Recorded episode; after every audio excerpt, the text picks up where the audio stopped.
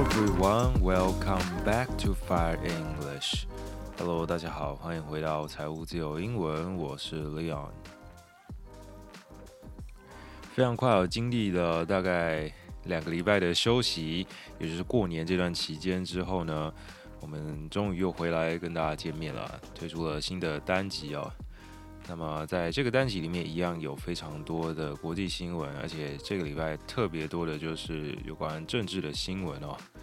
我想，如果长期在收听这个节目的听众呢，应该知道我们政治的比例应该占的算是蛮高的哦。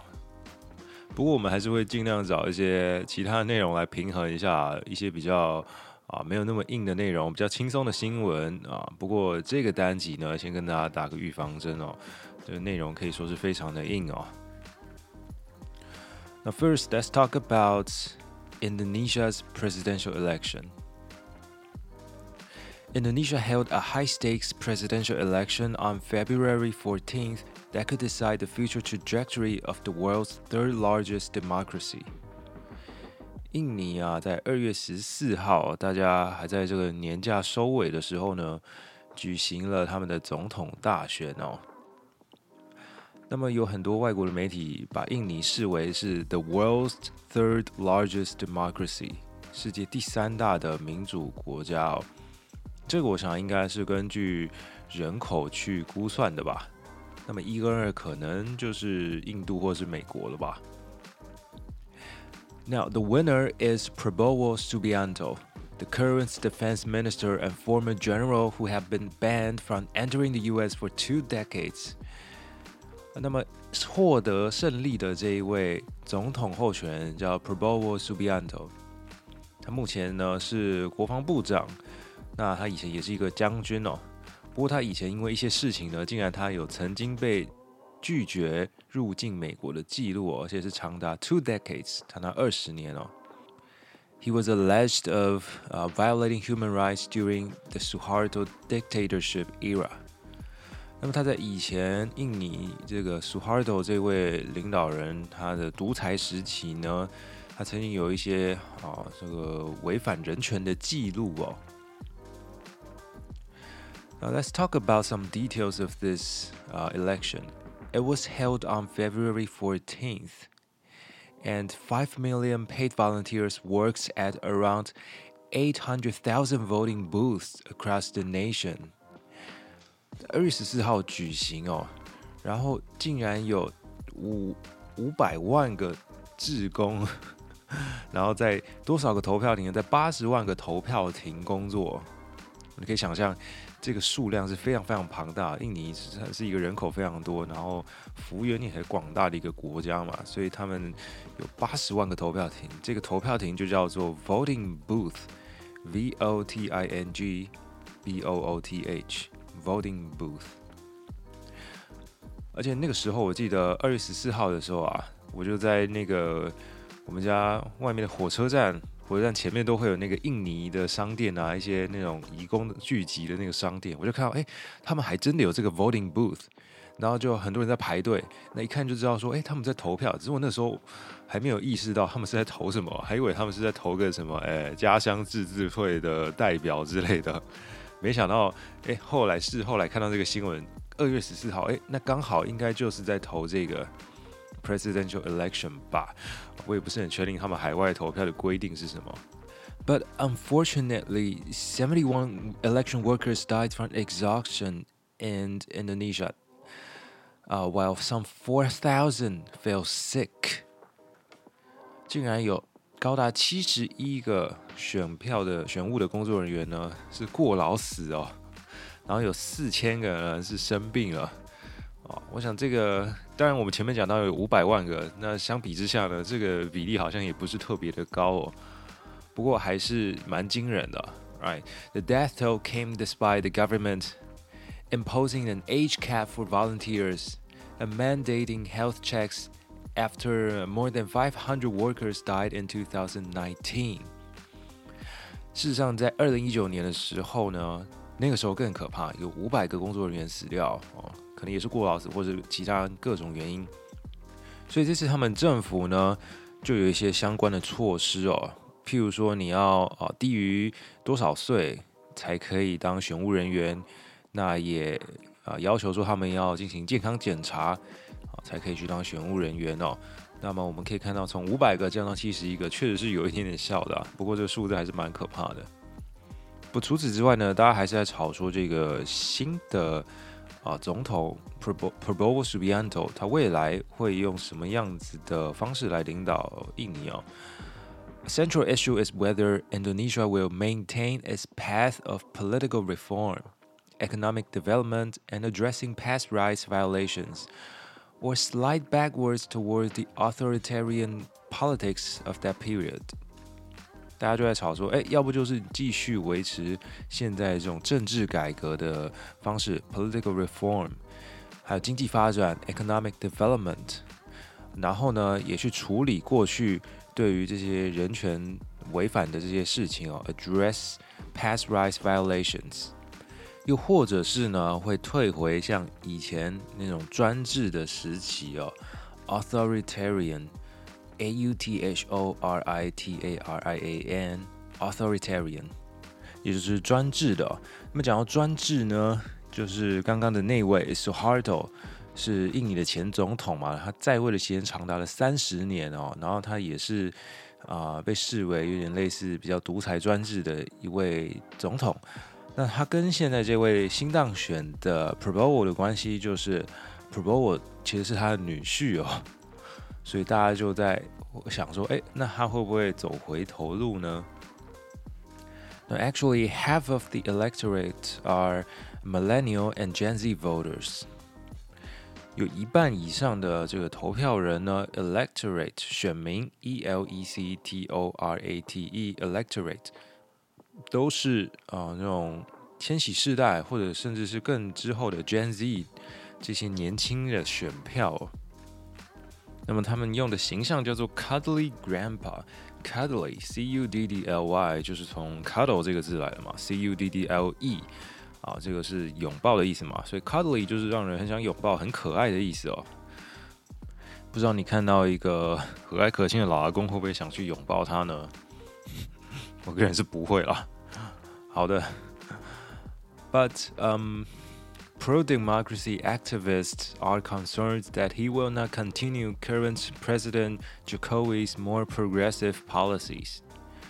那比较偏向民主的这些人啊，他们就觉得说，啊、呃，这个新科的总统 Prabowo 他可能不会延续现任总统 Jokowi 他比较进步改革的这些政策哦。This includes uh, Jokowi's efforts to provide redress to victims of human rights abuses that Prabowo himself was allegedly involved in。啊，这个就比较针对这个 Prabowo 了。其中一项这个现任总统 Jokowi 他做的事情，就是以前这些呃人权受到迫害的人呢，他们现在有机会啊得到赔偿，得到补偿了。Redress，R E D R E S S。Redress 就是就是去补偿你以前做过呃做错的事情哦，啊，那去有机会去矫正、去纠正，叫做 redress。那么这些事件呢，就是 Prabowo 他以前 曾经被指控的 案件哦，所以这个是还蛮敏感的。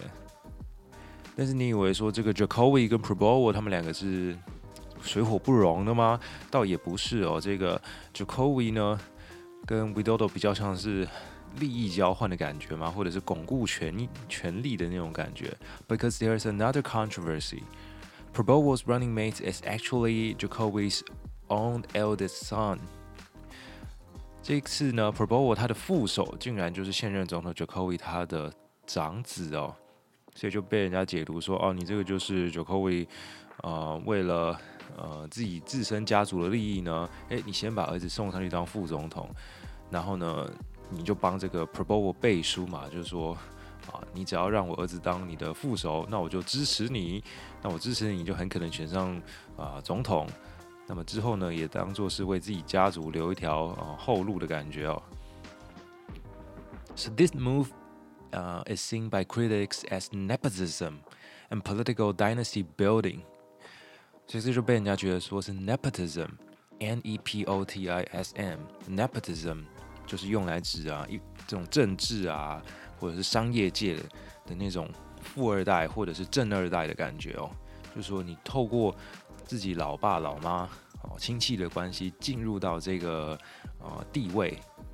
哦，那个有一个专有名词叫做裙带关系哦。不过我想裙带关系这个词非常的难理解哦。正二代或是富二代感觉比较好理解。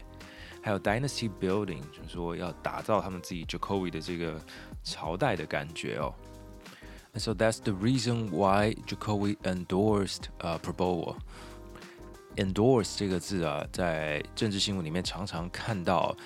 某一个政治界的大佬呢，他帮某一个候选人背书，他支持某一个候选人，常常就会用 endorse 这个字，E N D O R S E，endorse。Alright, the next piece of news is about Russia-Ukraine war. Russia's Foreign Intelligence Service has called a Russian pilot who defected to Ukraine last August a traitor and criminal. And a moral corpse for betraying his country. This is Moscow's first official comment on the case. 这件事情呢，就是在去年八月，有一名俄罗斯的直升机飞行员啊，他向乌克兰投诚哦。那么，所以俄罗斯的对外情报局 （Foreign Intelligence Service） 他就称这个人是叛国贼嘛，叛徒嘛，traitor，T-R-A-I-T-O-R。Traitor 叛徒哦，那么他还用了一个字叫 moral corpse 啊、哦，这个字啊，这就有点难理解了。moral 是道德上的嘛，corpse 是尸体嘛，道德上的尸体。意思就是说，这个人啊，他在背叛自己的国家的同时呢，他在道德上啊已经死亡的意思了。moral corpse 这个有点像是对他的某种死亡警告、死亡威胁吗？那果不其然呢，他今年二月的时候，哦，难逃死劫了。The pilot named Maxim Kuzminov defected to Ukraine with his Mi-8 helicopter last August. Was recently found shot dead in an underground garage near Alicante, Spain. 这个人叫做 Maxim Kuzminov，他是在去年八月的时候呢，驾驶着一台直升机啊。投诚到了这个乌克兰哦，但他最近呢，在西班牙的阿里甘德的一个地下停车场呢，地下的车库被发现身中多枪身亡哦。Ukraine's military intelligence has confirmed Kuzminov's death in Spain, but provided no details on the cause. 这个消息是有经由乌克兰他们军方的情报局来确认的嘛，不过他们并没有说。到底为什么他死掉？他是身中多枪嘛？到底是谁所为的呢？不知道。Spanish authorities have initiated an investigation into the shooting death。好，那么这个交由西班牙的当局来进行调查。那么很多人当然就怀疑说，这一定就是俄罗斯干的嘛，对不对？一个叛国贼，你逃到哪里呢？我还是想办法要把你给干掉嘛。And actually, there were two other crew members with Kuzminov when he defected to Ukraine, but they died during the defection. Uh, so Moscow accused Kuzminov of killing them. 其他两个人到底有没有投诚都不知道，不过他们在投诚的途中呢，就不幸意外丧生了啊，所以这个莫斯科当局是指控这个 Kuzminov 谋杀他们两个。不过 Kuzminov 他自己到底是被谁杀的呢？In October 2023, Russian state TV reported that Russia's military intelligence agency GRU had been given the order to eliminate Kuzminov. 这个 GRU 啊，叫做俄罗斯联邦军队总参谋部情报总局，哦，真的非常的长哦。那它的另外一个音译的名字叫做格鲁乌。反正通常新闻是翻成二情报总局哦，这样比较短一点点哦。好，那算是普丁很重要的一个对外情报机构。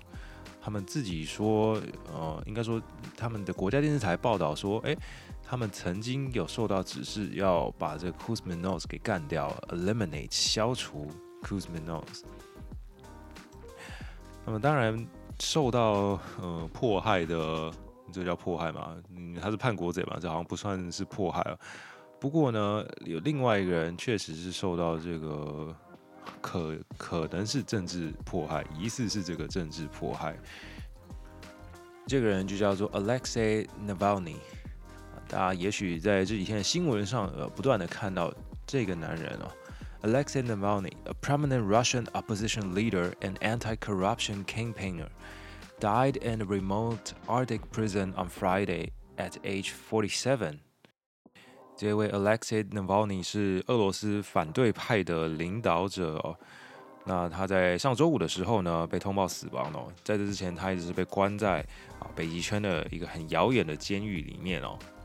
For over a decade, he was one of Uh, Vladimir Putin's most vocal and defiant critics, frequently blasting corruption under Putin's rule despite risks of imprisonment. 那么他事实上当反对派呢，已经当了很久了，十几年以来呢，他都算是这个普丁的呃眼中钉啊啊，还有一点押韵，他是他他的 critic，the most defiant critic。 啊、，defiant，defiant 就是违抗的啊，对抗的，就是代表你反对，通常是反对这个当局，反对政府哦。那这边也提到说，He frequently blasted corruption under Putin's rule，B L A S T blast 指的就是很严厉的批评，很严厉的抨击哦。Despite risks of imprisonment，啊，即使可能会被关，那当然他也是被关了嘛。As a younger leader seeking democratic change in Russia, Navalny leveraged social media to gain millions of followers and challenged Putin in the 2018 presidential election, although he was barred from running. 那么他曾经在二零一八年的时候想要参选总统哦，而且他是利用这种呃大家反普丁的情绪嘛，所以吸引了很多的呃支持者啊。那还有一些人是很支持这些民主改革的啊，都支持他。不过呢，他最后没有选成功哦。He was barred from running because of his old fraud charge. 他被指控说他以前有一些啊诈欺的一些问题哦。这个人呢，实在也是蛮厉害的哦。在这种情况下呢，他应该不是第一次被就是迫害了哦。他曾经呢，疑似是被人家啊毒杀哦，疑似。After surviving a poisoning attack in 2020, uh, he uh, returned to Russia in 2021 and was immediately jailed. Sparking massive protests demanding his release。他为什么会被关起来呢？是他原本呢啊，在二零二零年呢，他有人想要毒杀他啊，这个是谁呢？嗯，大家自己想象。但是呢，他存活下来了。那他回到了俄罗斯呢，结果他就马上就被关进去了。那你这个讲了这么多话呢，就随便一个理由都可以把你关进去啊。From behind bars，就说在这个监狱里面呢。From behind bars，Navalny continued criticizing Putin's offensive in Ukraine and human toll。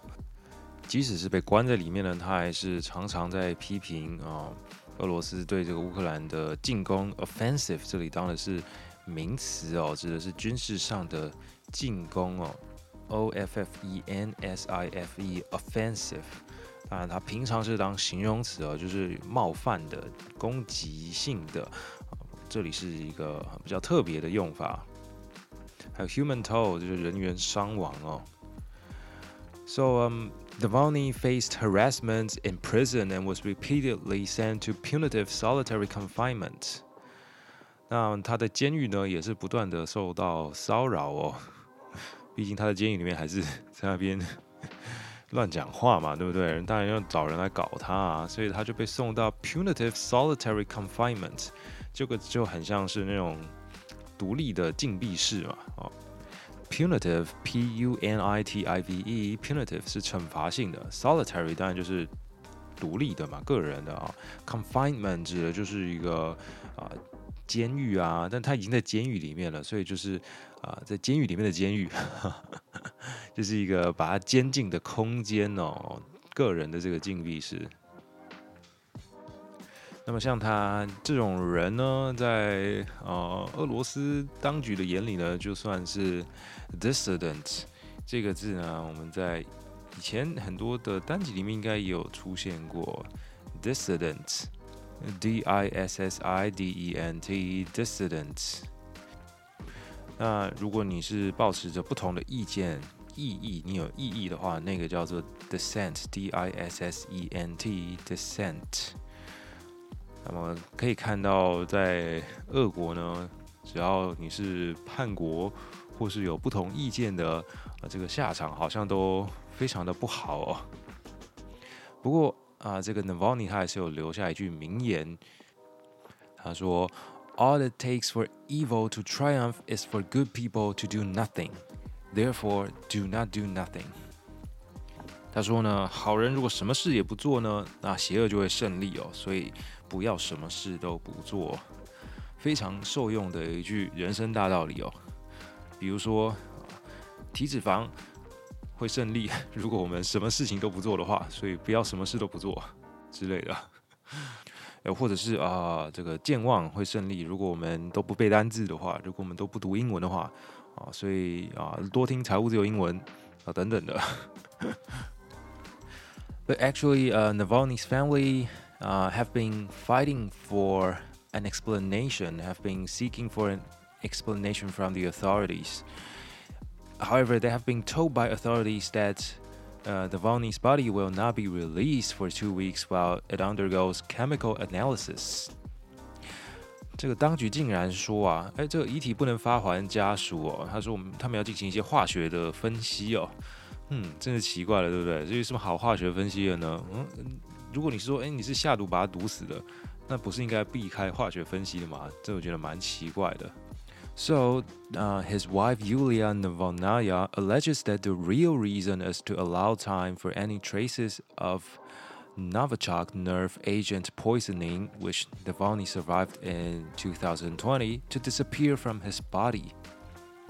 他老婆叫 Yulia Navalnaya，他就指控说，哎，你真正的理由。把他的遗体扣下来的理由，根本就是想要， 呃，有点类似毁尸灭迹哦。当然没有到毁尸啊哦。不过他们想要消灭一些迹证哦，因为他在二零二零年，我们刚刚有说他曾经有被毒杀过嘛。不过他没有没有死掉啊，没有成功。那个时候他被下的一种毒药叫做 Novichok，N O V I C H O K，Novichok 啊，这个。大家如果去查这个字的话，第一个跑出来的事件呢，就是他被毒杀的这个事件啊，非常的著名的事件。他们说要把他遗体扣留下来，然后等到这个哦这个毒药的一些呃基症呢消失了，再发还给你们，不然马上发回去。如果他身体里面还残留这个毒药，我是觉得嗯，二二零二零年到现在都已经多久了？要么应该早就也呃代谢掉了吗？还是它就是这么厉害，会存活在身体里面这么久呢？那事实上，这个 Novichok 它的意思，据说在俄语里面是新来者的意思哦，因为代表它是在一九七零八零年代新研发的一种神经毒剂哦。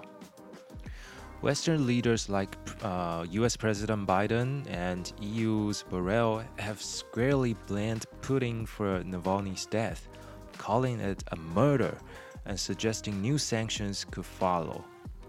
美国总统拜登还有这个欧欧盟的啊，这个外交还有安全政策高级代表兼这个副主席，欧盟执委会的副主席啊，叫做 Borrell 呢，他们都说这个根本就是谋杀，murder。